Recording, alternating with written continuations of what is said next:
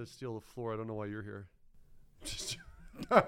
Well, then I'm out. I got about a thousand things to do. So you let me know when it's done, Cannon. You let me know.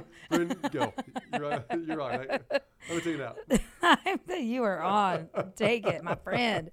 I'm Josh Signal. And I'm Bryn Rouse. I'm a mortgage guy with a passion for helping people with their money and all things business. Bryn is my co-host. And I'm a marketing girl. I am literally obsessed with it. Oh, and Josh has showed me how to save money. Quite a bit, actually. Because of her obsession, I hired her to do my marketing.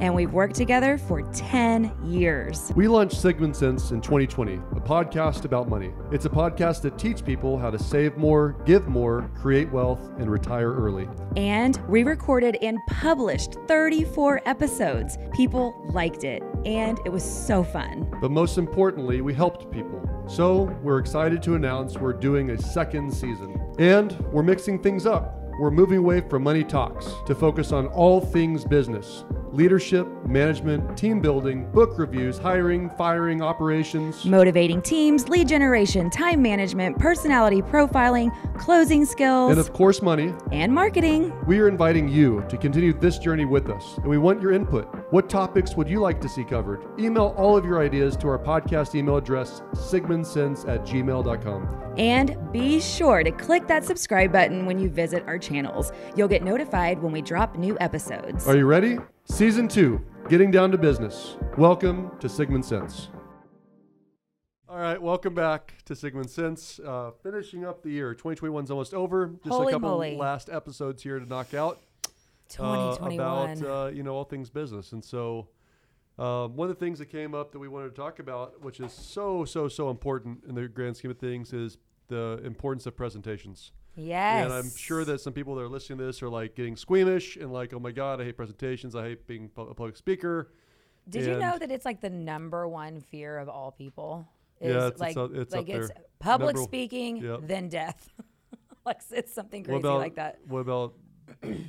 being naked in front of people. That's not there somewhere. No, too. Some of it, that's, that's like, no. That's like exciting. You're a freaking weirdo. Um, that's why I like you. So uh, the answer is that, uh, let's talk about why it's important to be a, a public speaker and how this applies. So what we're, we're actually talking about is presentations. Yeah, not it doesn't even have to be it's public. It's not public speaking, but yeah. uh, I want people to think of it the same way, because the better you get at presentations and public speaking over time, Uh, the bigger the audience, the the more options you have, I yes. believe, in all business. And so... And this is... And I want to clarify, too. It could be one-on-one. Interviews. Inter- yes. Presenta- presentation. On, yeah. Complaining about something to a hotel. Yep. Like, uh, the right way, where you actually right get way. what you want out of it rather than just be a bitcher. Um, Which just happened yesterday Karen, to me. You were being a Karen? No! I was not being a Karen. I was being Karen's lovely stepsister.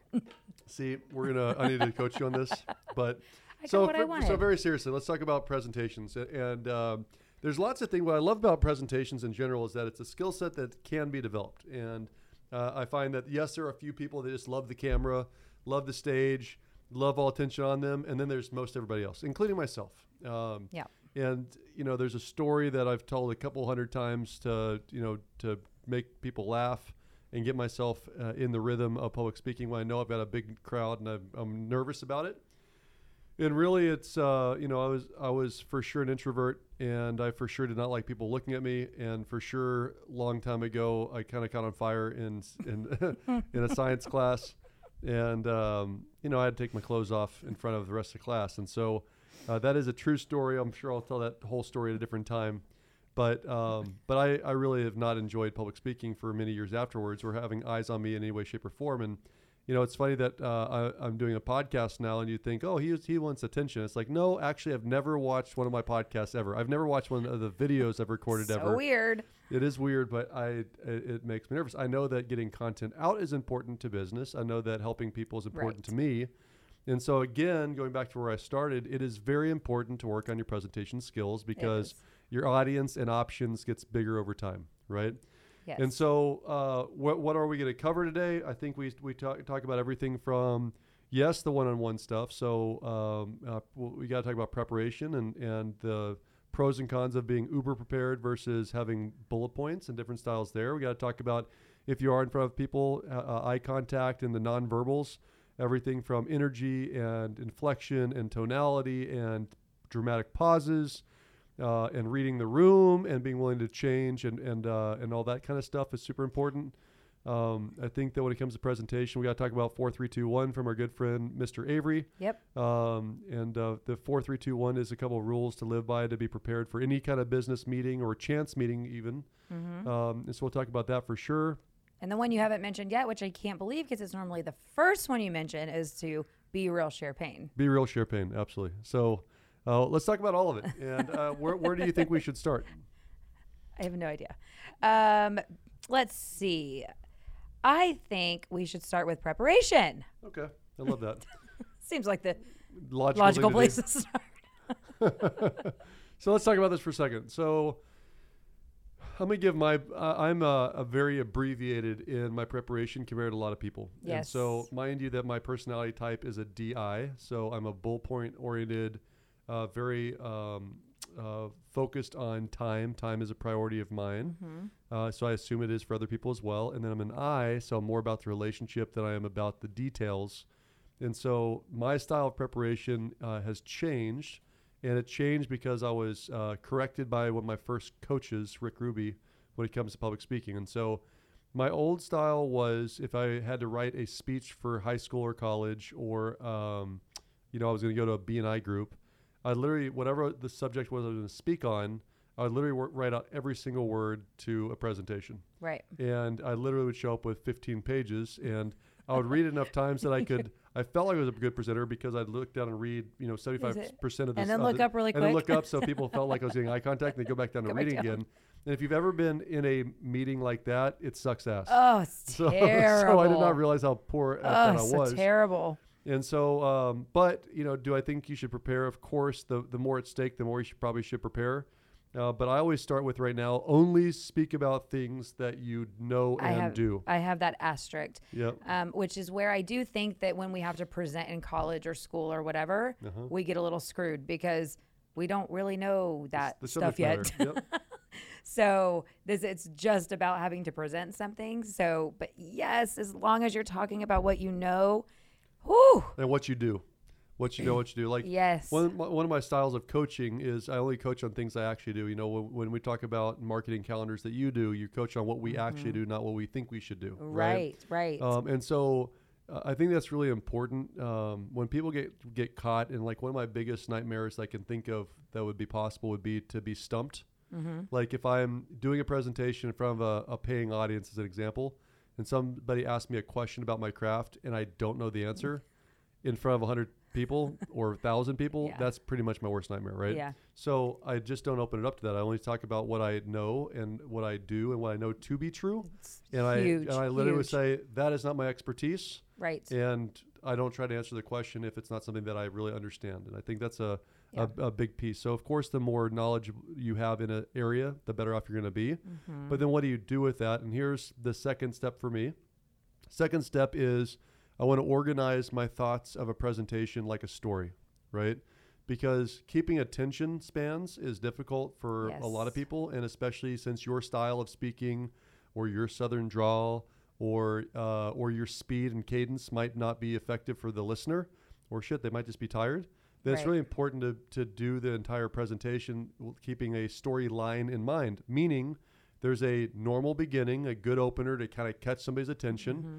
There's the meat and potatoes, you know, the the building the thoughts, the creating the f- the uh, the issues, creating the solutions, and then you have you have to bring it home, like whatever the call to action is. Uh, for example, if you're in an interview, if you don't leave the last words out of your mouth saying, "I really want the job," I promise you, you're making a mistake, right? Right. So, you know, what's the intro to your you and your life? What, what are the salient facts that you want somebody to know about you?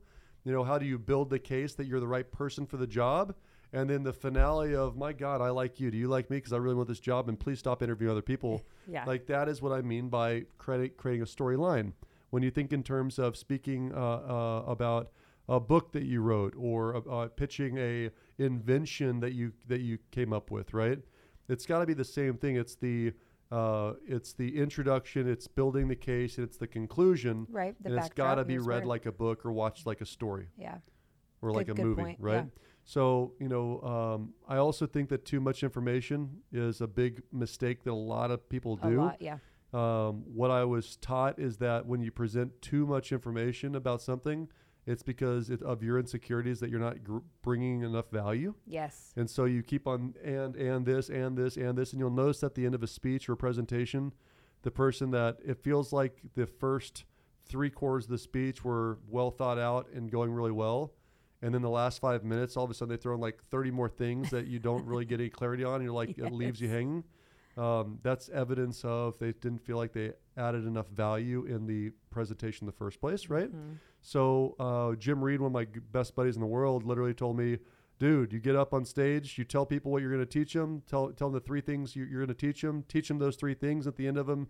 Ask them if they learned the three things that you taught them, right? Like, hey, I'm going to get up here. I'm going to tell you about really one, simple. two, and three. Yeah.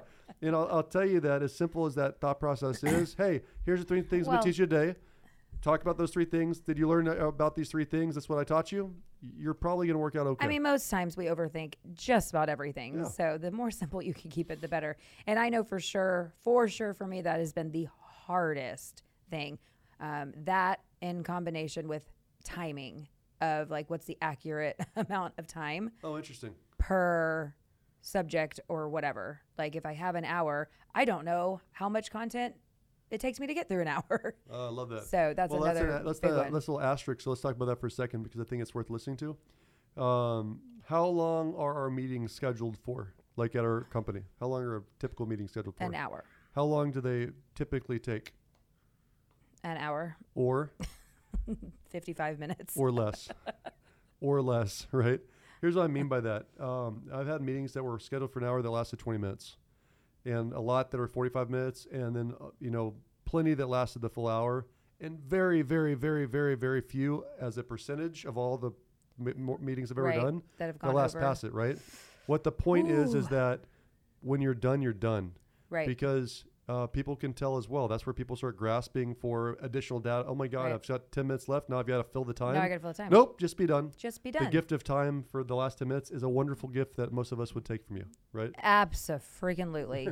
Yes. one hundred percent. Sorry, that was a good asterisk, though, uh, based on what you just said there. So um, so finishing up my thought process on preparation, um, I also, there's two pieces at the very end that I do that is very subtle that most people don't look at. Number one is I qualify my audience. Oh, that was gonna. That's where I was yeah, gonna go to. So I, I gotta know who is in the room. Yep, yeah, I, I think it's super important. So I'm a lender. Imagine me speaking to a bunch of realtors, right? Not all realtors are equal. Some are in the business for thirty days, some are three years, and some are thirty years, right? Mm-hmm. So what I might be uh, prepared to speak on might not be relevant to the audience if I don't take the damn time to ask. I get paid to professionally speak all over the place, and I love it when I have a lunch or a coffee before the speech. Because whoever's at the table, I ask him, hey, out of curiosity, what are you hoping to get out of the speech? What are you hoping to get out of the speech? What are you hoping to get out of the speech? And I will for sure switch and add or subtract based on what the feedback is, because I yeah. want to qualify my audience. Because I want to qualify. I love that, Ken. Do you want to keep it going? That's good. That's good background music. That's Just very, joking. It was very nice. So uh, the qualifying the audience is a nuance I think is super important. So it's if you, if you're going in blind and you don't have the opportunity to talk to somebody, then whoever invited you, whether it's the interviewer, interviewer or uh, the project manager, ask uh, in advance. Mm-hmm. Like, totally. Hey, how much information would you like? Because I could talk about this for days. Yeah. How much time do I have? Uh, what's the most important thing for your decision that you're going to be making? What are you looking for in the presentation? Mm-hmm. What's the next step, right? Yep. Because if you don't understand that, you can't build it out the thirty minutes right. or the hour. And the last thing you want to be doing is have an hour speech prepared or presentation prepared, and they give you fifteen minutes. Oh, You're man. in a lot of trouble. You're, You're in a lot of trouble if that's the case, right? Yes. So um, so that qualifying is that, that second to last step for me. The last step is is that I do actually practice at least one run-through uh, in my room before I do a speech or a presentation. Yeah. I do a one run-through. And the reason is is that uh, I want it to be familiar to me because I want to have bullet points laid out in front of me about where I want this conversation yes. to go. Yeah. But I don't want to be reading my bullet points at all. I want to have a reference of if I got lost, I go back to my bullet points. Okay, that's where I'm at and keep going. Right. But I would have already gone through my mind. So it, see if it sounds like a storyline or if it feels really choppy. Yep. Right. So for I me, that's it. How I prepare. How do you prepare? Uh, basically all the same things. Um, you know, for me, I write down, um, I start with the basic bullet points, um, usually three or four. And then for myself, I do probably three or four bullet points underneath each one that are reminders, like little trigger words. Key that, things you want to cover. Yes, like you need, you yep. know, cover this, cover that. Um, and then usually there's some asterisks off to the side of like, you know, if it goes this direction or, you know, just just other little helpful reminders. Um, but normally I don't have those things in my hands. Right. Most of the time they're off somewhere to the side, like, you know, on a podium or on a table. So also a great time to kind of take a drink of water, review, just a, take a quick glance at my notes, and then c- I can continue, make sure that I'm covering and staying on track. Um, I do um, I I do not do a full run through out loud. I one hundred percent do run throughs in my head multiple times, yep. multiple times to make sure that, um, again, that I'm just I'm comfortable and confident with what I want the points to be, yep. basically. I would also make an asterisk here around, you know, do not waste an hour of time or two hours time on a presentation that has no payoff. Like, as a business person, as a professional Always coach, as a speaker. Like, uh, let's use this podcast as an example, right? Um, we prepare a little bit before each presentation or each podcast because we want to make sure that there's value that's added. But it takes like ten minutes to yeah. talk about what we know, create the bullet points, what's the flow going to sure. look like. And we have a rough time frame of forty-five, forty minutes to an hour and fifteen minutes that we need to fill. Um, but like, I'll just give you an example. Let's just read what bullet points that we wrote down in the five minutes ahead of time. Presentations, four, three, two, one. Going to cover that for sure. Verbals versus nonverbals. Uh, uh, time, pauses, tonality, energy, eye contact. Uh, st- uh, start and stop. I don't know what you just wrote there. Be real, share pain. Uh, story style, right? So the point is, is it's a reference, but there's no, for people that are watching there's YouTube, no details. there's no details there's no past details. that. Again, going back to, we're only going to talk about what we know and actually do, not what we were told once a long time ago or read in a book. For right? sure, for sure. So um, from a preparation perspective, I think that's really important to understand. If, if you have a lot of, on the line, like you are trying to get an investor to invest millions of dollars into a great idea or company that you have, please, for the love of God, spend some time up front. Uh, make sure that that uh, you you have it dialed in, because uh, one thing that Ryan Avery taught me years ago is that confidence demonstrates competence. Yes. So when you are secure in your presentation because of your preparation, then you're going to come off as a professional that uh, that people will bet on, and they'll put money behind you, or they won't. You get the best idea in the world, and if you're one of those kind of shaky critters, like. I'm, all of us know what I'm talking about. You know, you look somebody and they're like not looking you back in the eyes. They're stuttering a lot. Uh, how much are you asking for? A m- m- m- million dollars? Uh, no, that's the yeah, answer, that's right? Hard no. So it's it's something that's really important to understand, that if you're if you got a lot on the line, then you better put some time into it ahead yeah. of time, yes. so you're not practicing on the people you're trying to sell or convince sure. of an idea or or a. a product. Product. Right? But I think too. I mean, you kind of mentioned it earlier, like. Running team meetings, running company meetings, running sales meetings. Yep. If you're a realtor, which we obviously, you know, work with a lot of realtors, yep. presenting a listing presentation, presenting a buyer presentation. Um, I have family meetings because I'm a huge nerd, but like Randy and I do sit down and say, here's what we need to talk to these freaking kids about. Like, here's what's pissing us off right now. Or here's where we want this next year to look like with us. Like, you know, you have That's to, cool. you gotta, there's, there's all kinds of presentations. Um, and we jokingly talked about earlier, um, I did just get back from a trip um, to Nashville, had uh, the opportunity to stay in two different hotels. First one was great. The second one was horrendous. And it's the one that I've been to before. And the last time was fabulous. And so I felt so slighted, but I also felt like there was this a duty of mine to like share my experience and how different the two have been. And um, so I did get a chance to talk to the manager, and I feel like I presented my case very well. I was not rude. I wasn't mad. I just, I basically just said, you know, I feel like you deserve to hear s- some feedback. Um, and as a result, I mean, they comped a whole night, which is not what I, I did not ask for anything, but I, but I, I feel like I presented it in a respectful enough way that it got me something. So no, I was not a Karen. I was I was a con- I was a unpaid consultant. I love that. I love that. So presentation. So you got some preparation going. Um, I feel compelled to start with. Let's uh, talk about. Uh, let's do public speaking because it's the hardest one to deal with. Yes. But there's some really good bullet points that you can kind of rattle off that we can both rattle off as far as um, when you watch public speakers, and you can YouTube this and just kind of mm-hmm. pay attention. There's some things that better speakers do than others, and the ones that the others that follow that category. What's interesting to me is that uh, it's usually annoying tics yes. that are what take away from the message, right? Mm-hmm. Um, quite often the content could be crappy, but if the presentation is excellent, then people are engaged. one hundred percent On the flip side, the content can be perfect, and your nonverbals can really destroy an overall presentation oh my and gosh. take it away. Yeah. So, I mean, do you find that to be true? Like more than true. It's almost it's almost sad yeah. that it, that you. I should care about this, but I can't even but watch. I it's like a train wreck. Even, yes, because it's just so bad that all I can all I can watch is how uncomfortable or nervous or whatever the yeah. presenter is giving, or yeah. how over time we are, or just yes, it can kill.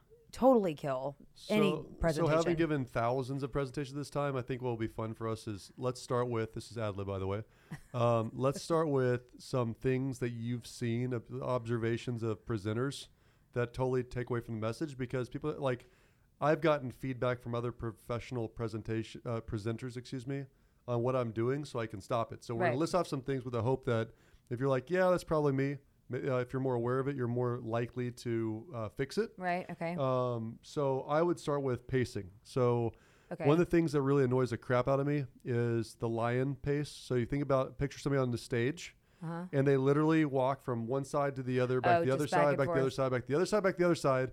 And what's worse is, is that if they have a, um, a T V uh, camera oh, on them, I was, th- I, I was going to say like what, any candidate, it, it's right. just. Well, From this wh- what ends up happening is that they look up, if you if you're in the crowd and you're looking up at the two screens on the sides of the presenter, then it just like you almost get dizzy because all you see yeah. is people moving back and forth, back and forth, and like all of a sudden you're like you look down because you can't stand looking at them anymore. I can't handle. So that would be one for me that walk to a point, stay there for stay a while, there. Take a look around, enjoy the view, enjoy right? The view. And then of course don't ignore the other half. So take another couple steps. Enjoy the view. Take a moment. It's okay. You don't need to like okay. pace like a lion. What's something else that really detracts from a message? Oh, what really detracts from a message probably is the over over explaining of the message. Okay. So the person that uh, makes a point, then remakes the point, then, then resells the point, mm-hmm. then sells the sell of the point. Yes. Okay. Yes. So uh, state the point. Build a case. Assume we're all intelligent human beings and move the fuck on. Like, I love that. It drives I love me that. Crazy. One for me is monotone. What do you mean? I don't understand. Tell me more Dude, about it. Oh my God. When, and I've been guilty of this in my past, but the same tone, same temper, tempo, same sound over and over and over and over and over and over. And I actually disinflected a little bit, and that was on accident. And that was on accident. You're like, I can't be it's monophone. Just, right, mon- I can't monophone. even do that anymore. I can't, even if I tried. Right. It's But if you listen to somebody that's just monotone forever, it will absolutely destroy the I'm message. I'm like what instantly else? sweating because I, lo- I have a lot of monotone that happens around me in my life. Okay. It gets me very, oh my gosh. So what else? What else? Um... We kind of talked about it already, but going over going over the allotted amount of time.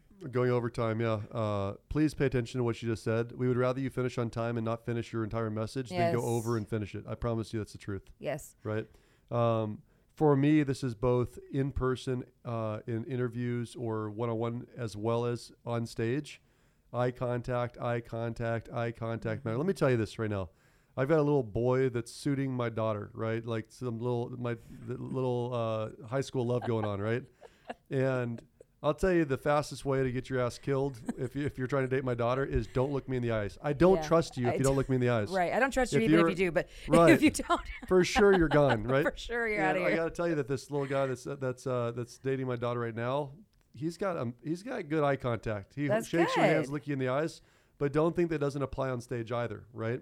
So, you know, we already said earlier, don't just sit there and read the notes. Don't read the notes. Because what yeah. that's telling, because remember, eye contact is a trust thing in the real world, in the one-on-one world.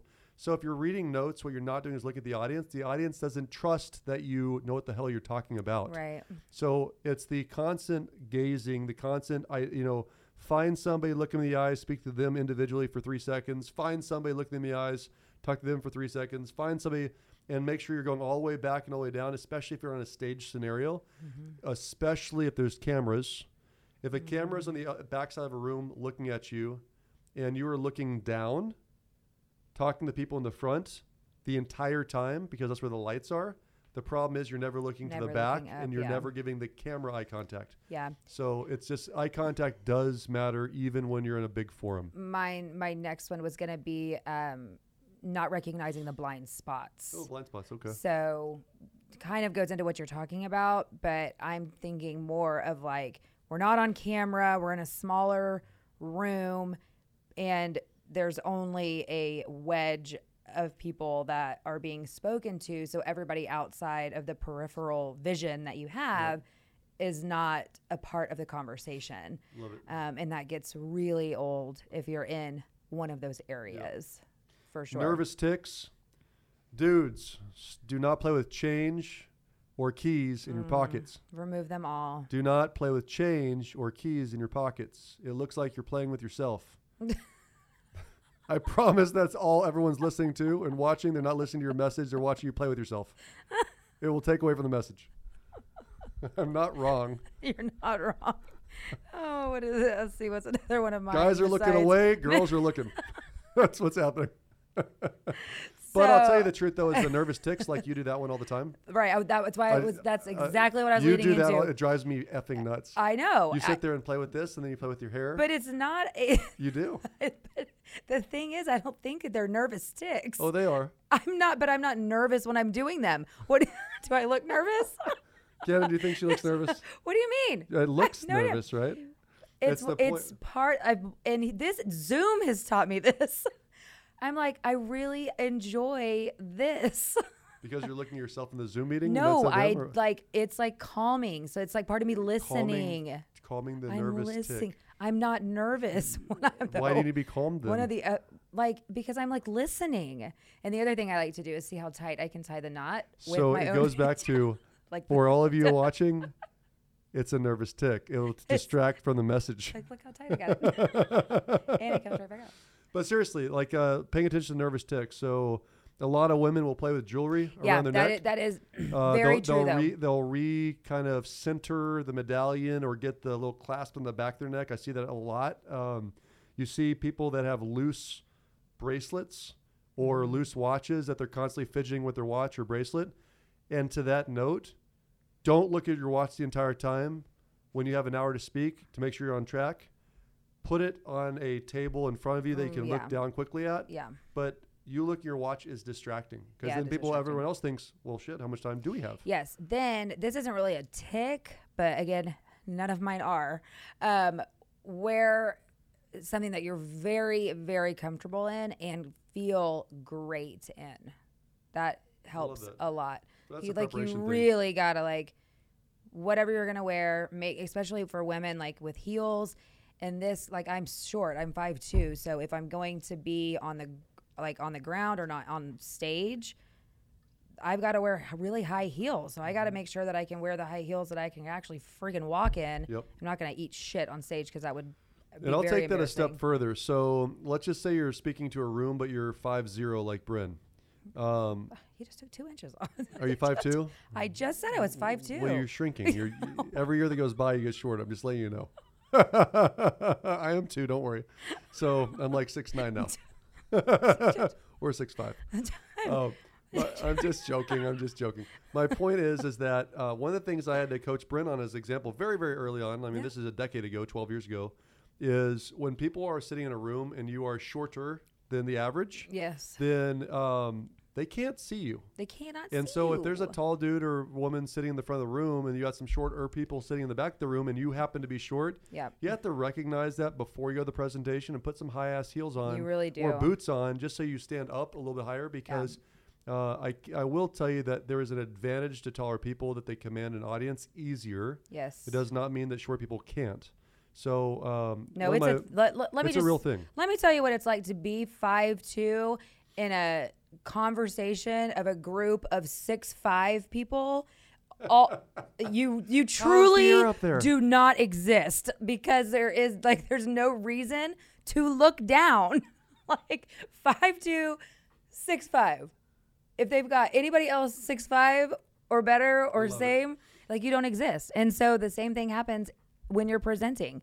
Um, but the thing is, too, you also have to move through the room. That's, that's a big tip. Listen to Bryn here. Yeah, you gotta you gotta move. You gotta move through the room, which that's where it gets very critical that you wear shoes that you can walk in. Where, where you're getting at, and what this this is the critical piece I want people to understand, is you gotta read the room. You have to read the energy. Okay. Yes. So, for example, uh, one of the little tricks of the trade that I've done for years, it, and Bryn does too, is if we've lost somebody in the back of the room, just go stand next go to them. Stand next to you them. Stand, if, if somebody is being disruptive and texting or messing around their computer in the back of the room, if you go stand next to them, they stop texting. It's really weird. I mean, if that doesn't ever people, happen to me. Mine are if, always right, really, everybody's always super If you have two people that are talking in the back of the room, go stand between them. They'll stop yes, talking. Yes. Um, but it's about moving between and opening it up, and that way you're engaging people in the back the same as you're engaging people in the front. Um, and with that energy piece, too, You, what this goes back to, if you're actually looking people in the eyes, you will feel when you are losing people. Yes. Right? So don't keep talking about what you're talking about. Right. If you've lost people, change it, mix it up, get loud, like re-engage, ask a question, do table work, do anything to mix it that up to, to, get huge, the, to get the energy changed. That's a huge tip, is um, your table work. But before we go there, um, as far as preparation, asking what the setup of the room is going to be oh, ahead of time. Um, and am I going to have a podium, a lanyard, a microphone that is corded or non-corded? um, because that, A V. I mean, it's going, that is super, super important. And I did have someone, it wasn't you though, it was someone else that was helping me with public speaking. Maybe Ryan Avery? I can't remember. Um, tell him what you want. Like yep. He said, request a lanyard. Like request request one. And especially because in the specific setting, it was like, you know, ten chairs on each side of the room with one aisle. And it was like twenty rows deep. And that's where we talk about, like, my short ass it has no chance of getting the people attention the of the people in the back of the room. I have to be able to walk back there. And with a corded mic, it's not gonna not we, gonna work. We could also just get you a box. We could have you stand on a box. Stand on a box. No, a, a moving present. box. A rolling box. Like a ro- and I could just roll around. Or you could get one of those. No, no. What about one of those? Uh, what are those things with two wheels that you stand on? The kids like them. They just kind of. Oh, the hoverboard. Uh, is it a hoverboard? I don't think it's a hoverboard. Is it a hoverboard? I mean, I don't two? know, because that That'd is be the awesome most terrifying. You can lean forward like Superwoman and just kind of drift to the back of the room. I mean, I feel like a Segway would be more fun. That'd be kind of cool. It'd be distracting though. Um, So we digress, but preparation, uh, I, I love what Bryn just brought up. If you have a better feel for what the layout's going to be, what the room's going to yes. be, uh, who the audience is, if uh, you're are you interviewing with one person or multiple people, mm-hmm. uh, if you're in a presentation to sell something, are you with the decision maker, or are you with the are oh. you are you inter, are you meeting with the person that is the in between to the decision maker, right? Yeah. Because you can then better prep yourself, your speech, all those things down to. Let me take it one step further. If the gatekeeper says no most of the time in a big industry, then maybe you should prep on what is the gatekeeper like. Yeah. Like this is start a little bit of ass. Start kissing their ass. Find out what their name is. Facebook stalk them a little bit. Find Absolutely. out when their birthday is. Send them a birthday present. Send bring them flowers if they're not married. Like all those things, right? There's there's way. The, yes. My point is is that a little bit of preparation goes a long way quite often, right? It really does. So let's take this to the next little piece. Um, let's talk about. I want to finish in four, three, two, one. What in your bullet points? What would be the next logical step after preparation? Well, so we kind of, I feel like with preparation, we kind of talked about, you know, the the tonality and the pauses, kind of energy Ooh, levels. Yeah, that's another tip we didn't specifically talk did about. We, was the, we the talked about eye contact. Pauses. We talked about pace. Well, we really talked. What we did talk about is all the things that don't work. Let's just make sure we don't don't miss anything. So some good tips of great speakers that do work. Um, one that you just listed off was dramatic pauses, right? So, which what, as a speaker is very uncomfortable. Very difficult, yeah. Very uncomfortable. So when people pull it off very well, it's noticeable. It, yes, yeah. And it just like it steals my heart. Yep.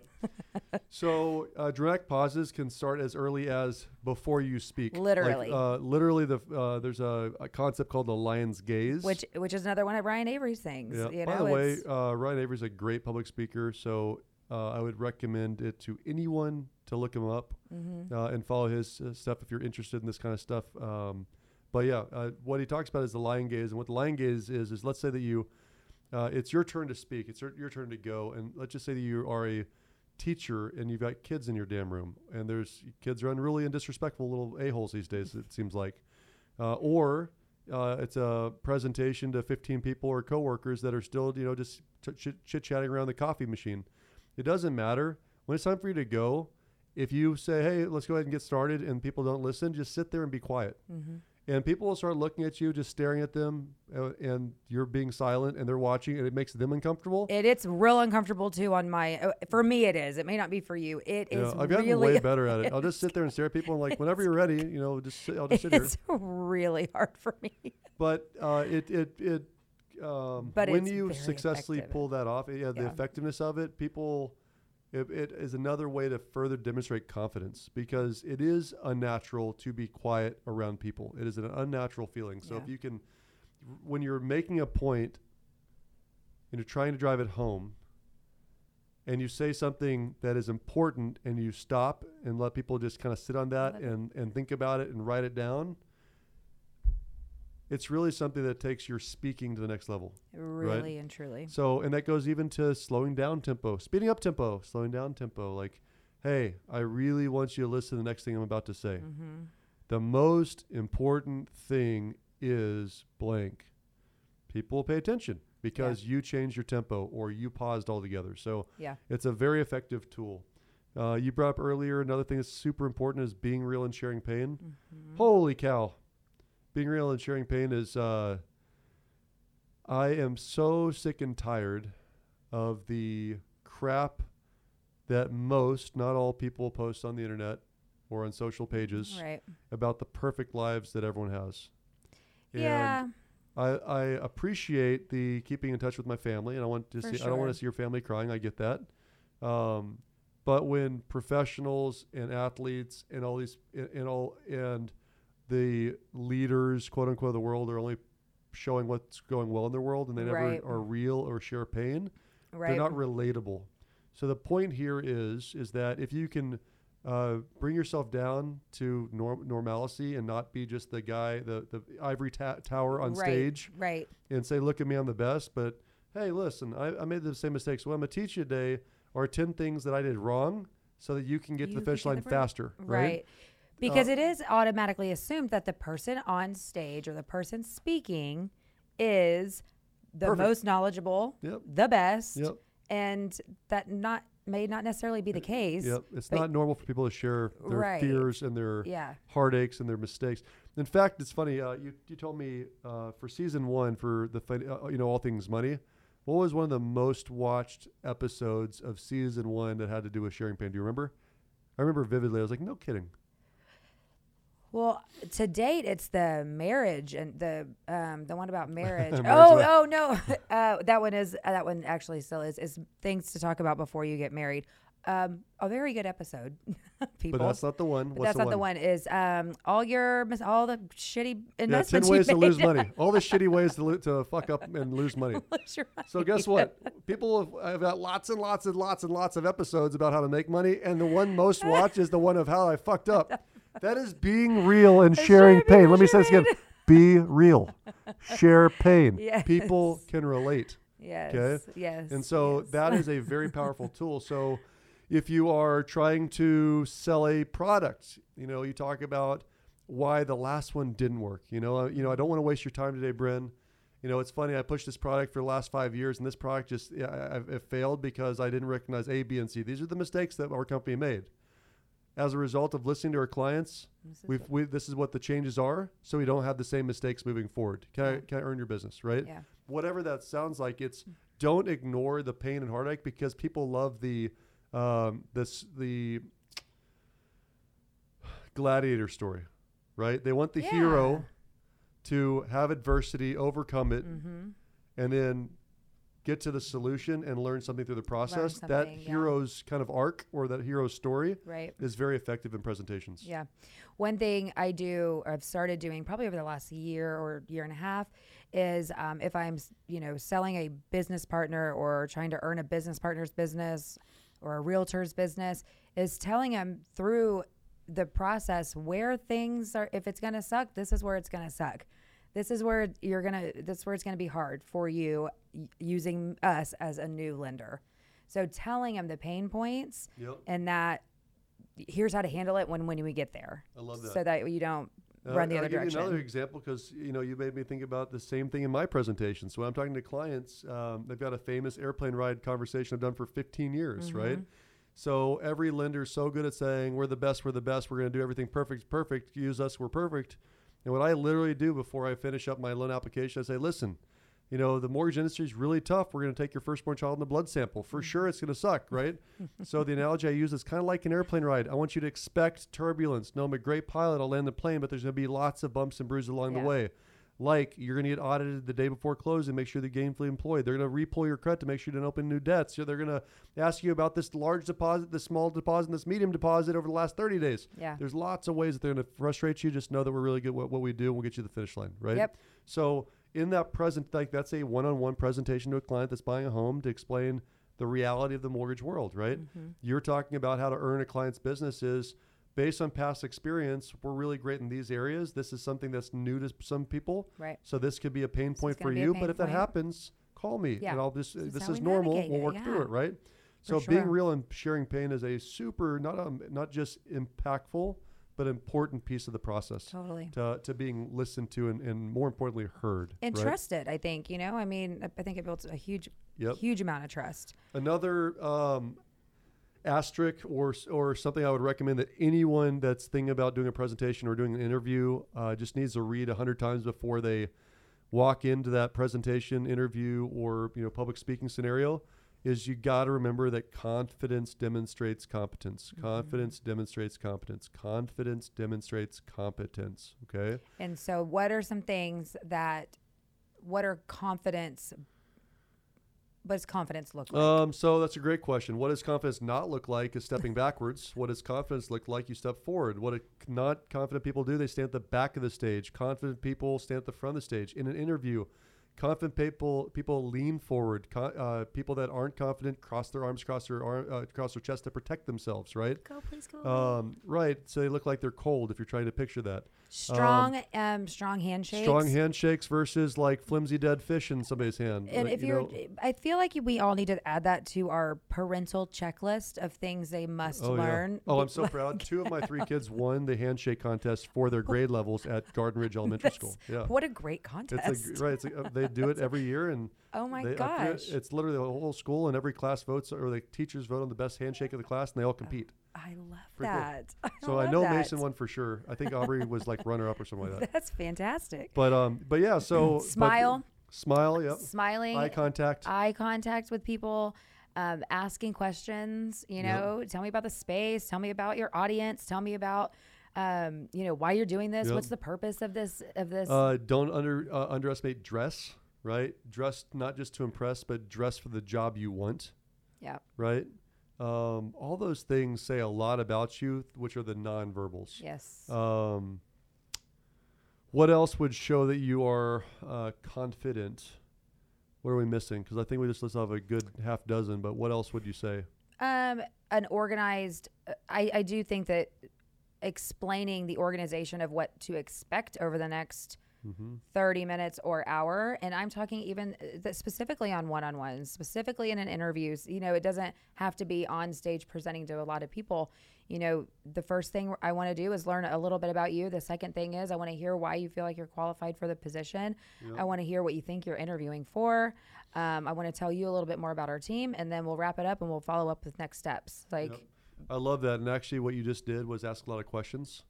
And this is something to remember, whoever's asking the questions is in control. Mm-hmm. So it's a good reminder. It's an easy way to kind of put yourself in the driver's seat, which yes. will help you b- build confidence, is have some very well-prepared questions that are important. Yeah. Right? Um, I think those are good. Anything else? Cannon, what did we miss? Cannon, what, what did we miss? We miss? Like, you said you talked about, you know, where you're comfortable in. It's interesting to me, like, how many people in an interview scenario will wear something they'll never wear ever again. Never it's almost like again. They're going to a wedding and yes. that's not who they are. Yes. Uh, I've gotten the habit of almost every day wearing exactly what you're going to see on the weekend. Yeah. Uh, because I, I want people to work with me and like me for who I am, not who I pretend to be. I mean, if you're comfortable, you are going to be you're better um, received, I guess is the best way to mm-hmm. say it. Women, I feel like men have it way easier than women, but I could be wrong. But like I did ask Randy the other day, I said, are suits comfortable? And he was like, I mean, yeah, for the most part, they're pretty comfortable. And unless you get hot, but yeah, like you get to wear flat shoes all the damn time. That's bullshit. That's not fair. Although now, because sneakers are just like the thing, and with, you know, working from home, thank goodness I'm much more comfortable in sneakers and I can get a hell of a lot more done. Heels suck. Um, Spanx, bras, jewelry, like all the things make you very uncomfortable, which then can lead to being irritable and then not coming off across as either hap- as a happy person at all anymore or less confident. I love that. And I guess you add into that self-care in general. You know, if you feel good about yourself, that's going to build confidence regardless. Very true. So especially very if you're going to be on stage, if you're going to be speaking, if you're going to be doing anything, self-care matters, right? It does matter. Um, so we talked about that piece. Any other uh, bullet point? Okay, we got to talk about four three two one. Yep. And I think that, yep. So four three two one is, you know, this is about presentations. And um, the four three two one is a concept of some ideas you should have in the bag that you should have prepared at all times, so that if you meet somebody to sell a product to, mm-hmm. uh, if you have the elevator conversation, yeah. you're sitting next to me on a plane, you uh, are going to be um, on stage in an interview or otherwise, it just makes you, in my opinion, invincible when it comes to being stumped or not knowing what to say or what to do, right? So all it is is what number four is, is four would be two stories personally and two stories professionally. So you have four stories. The each professional and personally have one win and one loss. So a, a, a happy ending story, a being real, sharing pain story mm-hmm. at work, a great uh, outcome story at, at home, and a need improvement, you know, personally, this is what I'm working on at yeah. home. By having some stories, you have the ability to tell people about who you are, what you're about, and stories are the most memorable way to communicate effectively. They really End are. Of story. Uh, we were both reading a book right now, and this is a shout out to him because I did not particularly like this guy as a stage presence or a artist until I read this book, and now I've got a deep affinity for him. But Will Smith wrote a book called Will, and more importantly, if you are an Audible person, I'd highly recommend re- listening to Audible one hundred percent. Because Will Smith reads it. And, yeah, and an from a presentation perspective, what you'll hear through the uh, book, hear through his reading, are everything we just listed off. Mm-hmm. Confidence demonstrates confidence, be- being real, sharing pain. The guy talks about how uh, when he was a kid and for years of his life that he was a coward. He says it on stage. Uh, and in this book, he writes yes. about it. He over makes fun of himself incessantly. Uh, he, he has learning lessons that he points out so oh, we can learn learning, from him. Yes, but like, he does all of it through stories yes. after stories vivid, after stories. With vivid detail. And it's like easy to remember. It's easy to relate to. It's easy to retain mm-hmm. because it was storytelling. And so understand that telling stories, and specifically in the present tense, not the past tense, not... Uh, back when I was a kid, this is what I did. But imagine I am sitting there on fire in science class in yeah. front of thirty people. I'm literally on fire. And my beloved teacher comes running up with his big man hands and he's putting the fire out. And like that is storytelling at its yes. finest. And you've got to remember that the purpose is, is that if somebody asks you what your story is or anything like uh, of the kind, what's about you, what about business, you got to have a story you can dive into. Mm-hmm. Um, and I the, think it's hard. I mean... I am not a great storyteller. Um, think if you wonder if you're a good storyteller, think about the way you tell jokes. Yep. Like a lot of times. So I love that you said that because I'm funny and you're not. I'm a good storyteller. I'm just. Fact. When you have to explain why your joke is funny, it's a good indicator you are not a great storyteller. I feel like this is therapy. This is fantastic. So just so you know. Um, you are actually a pretty good storyteller. I'll give that to you. I I really appreciate that. I feel like that is a very much a pity compliment, and I'll no, take it anyway. Getting better every year. Getting better every year. Um, it's hard. I feel like it's hard. And then you take it one step further. It has to be in like present tense. Now I'm sweating again. Like it. It's just a very, very challenging thing. So um, it takes practice. And when you can, yep. um, when you recognize a great storyteller, there's a lot of appreciation for it. And so when you go and listen to this book, Will, um, Josh, it was chapter two that just like, I'm like, he has to read this because he talks about his imagination and how, um, I guess they went to church camp or something like that, him and his brothers and summer sisters, camp. Summer, summer camp, camp. Yeah. And how they were saying, Will came home and said there was, there was a band and trumpets playing and and dancers. dancers. It was amazing. And his mom was like, really? And his sister goes, who stood by the jukebox all day? But that was his interpretation of it and the way that he turned, I guess, I don't know. I just thought it was beautiful. And I feel like you do the same thing really well. Like, here's your interpretation of like how great something was. I love it. I'm not sure if that was a backhanded compliment, but we'll take it for sure. It's still a compliment. I'll take it. It's, it was a storytelling. I, I tried to get there. This but is yeah. I'm not a good storyteller. Yeah, uh, I, I'll, I'll, I'll be, let me use his personal loss story. So this might resonate with other people that are listening, okay? Yeah, so know. Mind you, in theory, like uh, I told my team this just the, just this week, as a matter of fact. The reason why I like the book is I don't find, or I, I should say this differently. What is projected on screen and on the radio for a rapper mm-hmm. is nothing, in my opinion, but machismo. Look at my car. Look at my women. Look at my money. Mm-hmm. Um, that's my per- perception of a rapper. Okay. So mind you, Will Smith was originally D J Jazzy Jeff and the Fresh Prince, right? So he's the Fresh Prince part of that story. Right. And so when when Bryn said, hey, you got to read this book, I was like, I'm really just not that interested in an egomaniac. I'm just not. Yeah. And he, it w- the first chapter was The Wall. I think it was the ch- second chapter was I Am a Coward. And so literally Will Smith says on audio in his book, he says, I am a coward. Mm-hmm. And it began when his mother got knocked out by his father mm-hmm. in front of him. Mm-hmm.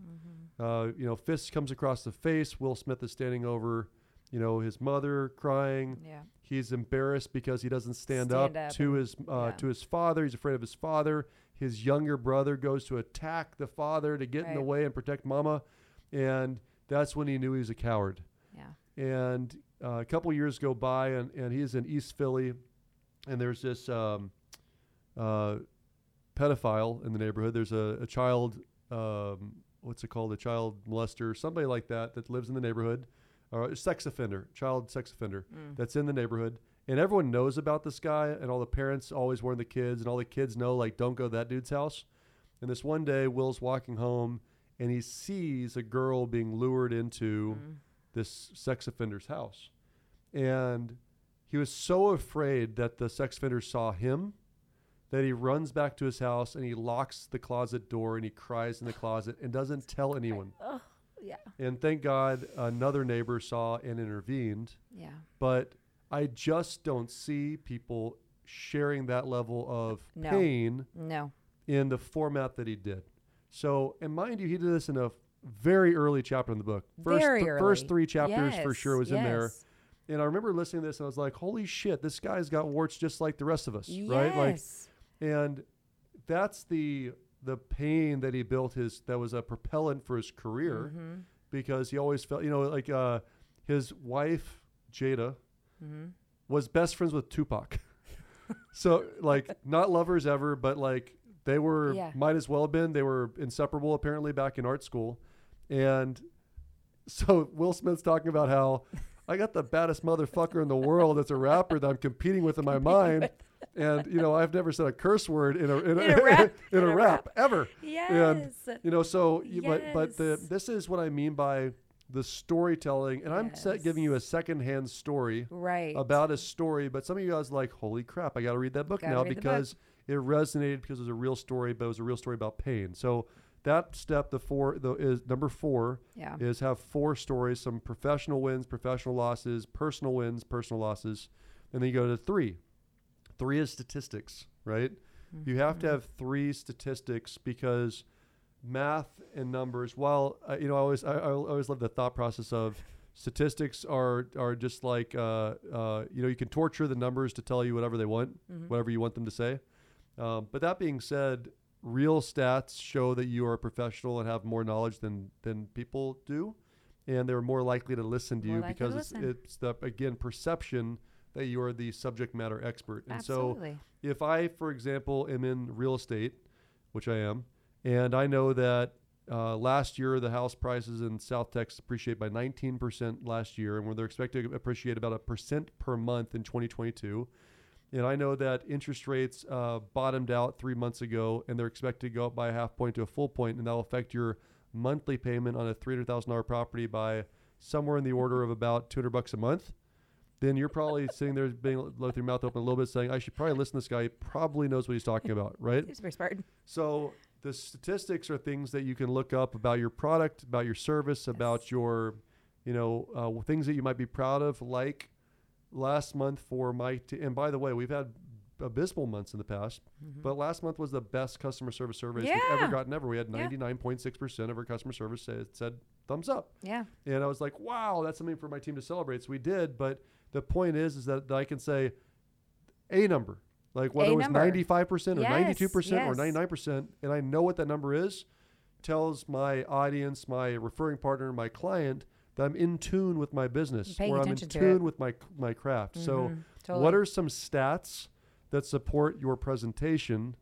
Two or three of them, three would be a good goal to go into it with that you can drop throughout the presentation. Like, if you use the C R M system, then you'll increase your conversion ratio by twelve percent mm-hmm. uh, if you're selling C R M systems, right? Yeah. Uh, uh, if you do X, this is what this is the percentage or the unit or the profitability increase that will happen mm-hmm. with your company. Uh, my last company, uh, you know, I'm interviewing for a job right now. My last company uh, gave me employee of the month three times in, in the three years I worked there, yeah. right? That's still a stat. Yeah, so, for sure. Uh, my G P A, if you're proud of it, was four point four percent or four point four out of a possible, you know, out of possible five or whatever. Or um, mine was one, and look how great I am now. Yeah, uh, that's part of the sharing pain part. Uh, look, look how far I've come. Right. Um, but stats do matter, and it yeah. shows your knowledge. And it's not these I thinks, it's the I knows. Totally. Um, two is uh, quotes. Two quotes. Having two quotes that matter. Right, you don't want to just throw out quotes that have nothing to do with your presentation, which I've actually seen before, and for sure it detracts from the message. Right? Have you seen those before? It was like probably mine. No. I'm like, and my quotes are. So what no, you don't I want to do is just Google quotes. Awesome quotes and then just throw them into your presentation and hope it fucking sticks. Like that's not what we're looking for. Um, hey. Make sure you look good, have a lot of tonality, a, right. lot, a lot of energy. Actually, that's got a seventy percent chance of doing well on that one. There you go. But uh, uh, let's see. So last Monday I recorded, uh, no, last Wednesday I recorded a Wealth Wednesday. And one of the questions that came up is, if the stock market goes down, should I be uh, getting out or what do you think? And, you know, I'm not a stockbroker, but one of the richest men in the world said, be greedy when people are fearful and be fearful when people are greedy. So I say, like, buy more of that shit. Quote. Right? So it's a quote that uh, that you're tying to somebody, an authority or a respected individual that brings up the what people think about you as well, right. Especially if it's a, if it's uh, somebody that people might know. Like, um, you know, in the money world, Warren Buffett is arguably one of the best. Yeah. You know, uh, if you're in the uh, auto space, you know, dropping mics about uh, Ford, right, or whatever. Um, Or I guess right now, Elon Musk. I was even. Say, Elon Musk, you know, Elon quote, Musk, quoting yeah. Elon Musk if you're in that space. But having a couple of quotes that are relevant to your presentation that um, say, hey, listen, this is my idea, but this guy says something similar, and I'm not a genius, but I'm going to listen to this guy, and so yeah. so you should listen to me, right? I love it. And the last one, the number one, is having a good question, a great question. And in sales, I still argue that uh, the the what's your story is the best question, because people don't care how much you know till they know how much you care. And if you talk a lot about them um, and you ask lots of questions about them, then they will eventually like you if you ask enough questions. Totally. Uh, and so the four, three, two, one for that presentation, that think about an interview or a one-on-one or a referring partner or a client or a audience, having four three two one as uh, a ongoing, always prepared. Any time you can throw out this yes. story or this quote or this stat or this question, just puts you in a position to have the perception that you are confident because you, uh, uh, or sorry, that you're competent because you're confident, confident because you didn't have to think about it. I love it, and also I also find that one challenging too. But um, which part? All of it, the, all the four, the three, the two, and the one. Well, I find um, that you tell better stories than you give yourself credit for. I know for sure, especially when it comes to the marketing side of things, you know your craft and the stats. The, the back stats, yes, the stats. I for I've, sure you I've, don't do a lot of quotes, but you're reading more, and so you're starting to. Uh, yeah, and you ask lots of great questions. You. That's true. I never would mind. Say I rock. In, I never mind. I rock at them all. One in four, you're for sure great at. You actually ask better questions about people because you're more curious about people than than even I am. Um, Better I, I questions find, about people, yeah. Well, um, your ability to sit down with a prospective referring partner and unravel, or a, or a, a, a prospective employee, and really like figure out who they are yeah. in a thirty minute or one hour meeting is pretty freaking high up there. Well, thanks. That's true. Thanks. So don't just say you it. suck at it. Like you're better than I you, than you give yourself I credit. I said I find it challenging. What I heard was I he suck heard, at this. You shouldn't listen to us. Hey, by the way, the last hour that you listened to, you just wasted your whole life. That it was challenging. Whatever, though. Oh my gosh. You know, uh, let's wrap up the final thoughts here. Here's here's the point. Um, it's not all about money. It's not all about money. So I don't want you to hear me when I uh, th- think that way when I say this. But um, I, it's interesting to me how much people like. Let's just use the N F L currently. Uh, or the N B A a couple of years ago, or the uh, uh, M L B years before that. Uh, I've heard many people say, I'm going to boycott the N F L because of the walkout, or I'm going to boycott N B A, uh, M L B because they're they're bitching they don't get enough money, and they're making millions of dollars playing a game. And I w- and my answer is, well, do you know why they make millions of dollars per game? And you don't. And, and the answer is always like, yeah, I'd like to know. And it's because they're seen by millions of people, millions of people. per game. They're on... Every Sunday, there's millions of people watching them play, and that's why they make millions of bucks. And there's a reason why Will Smith made millions, millions of dollars, whether you liked him or not, is because at one point he was the number one uh, most bankable guy in Hollywood, and millions and millions of people globally yes. would go watch his movies or listen to yeah. his music. And so the reason I'm bringing this up is that the ability to get comfortable presenting to start small, but build up to bigger audiences mm-hmm. over your career is going to have a direct impact on your ability to earn or keep your job. I love that. Uh, I love that. And I don't think people look at it that way. So I don't care if you're in I T and you hide behind a computer. If you talk to only one person and that person is your boss and that's the only person you interact with on a weekly and monthly basis, you're going to be limited in your career and your mm-hmm. opportunities. If you're the same I T person that volunteers to train other I T people, and now you've got fifteen people that you're mentoring, you might get a management opportunity, mm-hmm. right? So it, it goes from small to medium to large, and then extra large in some cases, if that's something that you're passionate about. But the presentation skills are what are easily developed over time. Not easy to do, but easily developed. Easy to, Recognizing yes. what you're doing incorrectly and paying attention and correcting it is a starting point. Having somebody critique your, like, I love that when I when uh, you do a presentation, and you still do this actually. We'll do a presentation together, and then afterwards, you don't you don't go high five. You say, "Hey, what could I have done better? Yeah, what do we want to change? What we, right? Yeah, what what what, what could I have done better? What could I have done better? What could I have done better? What could I have done better? That approach serves you well, and it ser- will serve everyone else well if they're okay being real. Yeah. So don't just say, "Hey, drop the mic. I just crushed that interview." If you don't get the job, pick up the damn phone, call back and say, hey, I really it. appreciate the, the opportunity. I understand that you went with somebody else. could you tell me what I could have done better in my interview so I don't make the same mistake for the next interview? I would I would hire, I would be like, never mind, I changed my decision. I'm going to hire you I hope you instead. Listen to that. Anyone that's looking for a job, like, like that's a real thing. If somebody did that to me and said, and asked for feedback, I would literally consider changing my decision. Yep. And no one does it. No one. But whether you're uh, onboarding a job, if you got fired from a job, hey, I don't agree with your decision, but I understand your decision. You're the boss. Mm-hmm. Could you tell me what I could have done differently or better so I don't make the same mistake with a future employer? Yeah. Um, thank you so much for letting me speak to you guys. Uh, uh, uh, th- there's a survey at the end. I'd like you to tell me what I did well that you want me that in a future presentation you think I should speak about again, and things that you think I could have done better, whether yeah. it has to do with the hotel, the food options, the length, the content, the presentation. Could you grade me? Because like, I can't fix what I don't know is broken. Right. The surveying yeah. a client after the fact. Um, I love that some hotels will send you a survey or call you. Most don't. I love that the car industry has changed where there's compensation tied to getting surveys that are one hundred percent, yes. not just sell yeah. a car and good luck, right? Mm-hmm. So those are my final, final thoughts about presentations. Do you have anything else to add to that? The only other thing I would add is, and it's just saying it in a little bit of a different way, is it puts you in a, in a position to be prepared at all times, not only in a professional environment, but in a personal environment as well. That can open up an, a network opportunity that you didn't even know could, was a even was a, a possibility. Right. Um, so this past weekend, I was in Nashville and had the opportunity to go hang out at a the most exclusive members-only cigar club, and made a really good contact. And I that has some that would benefit a, a personal thing, like you know, for J D R F or whatever.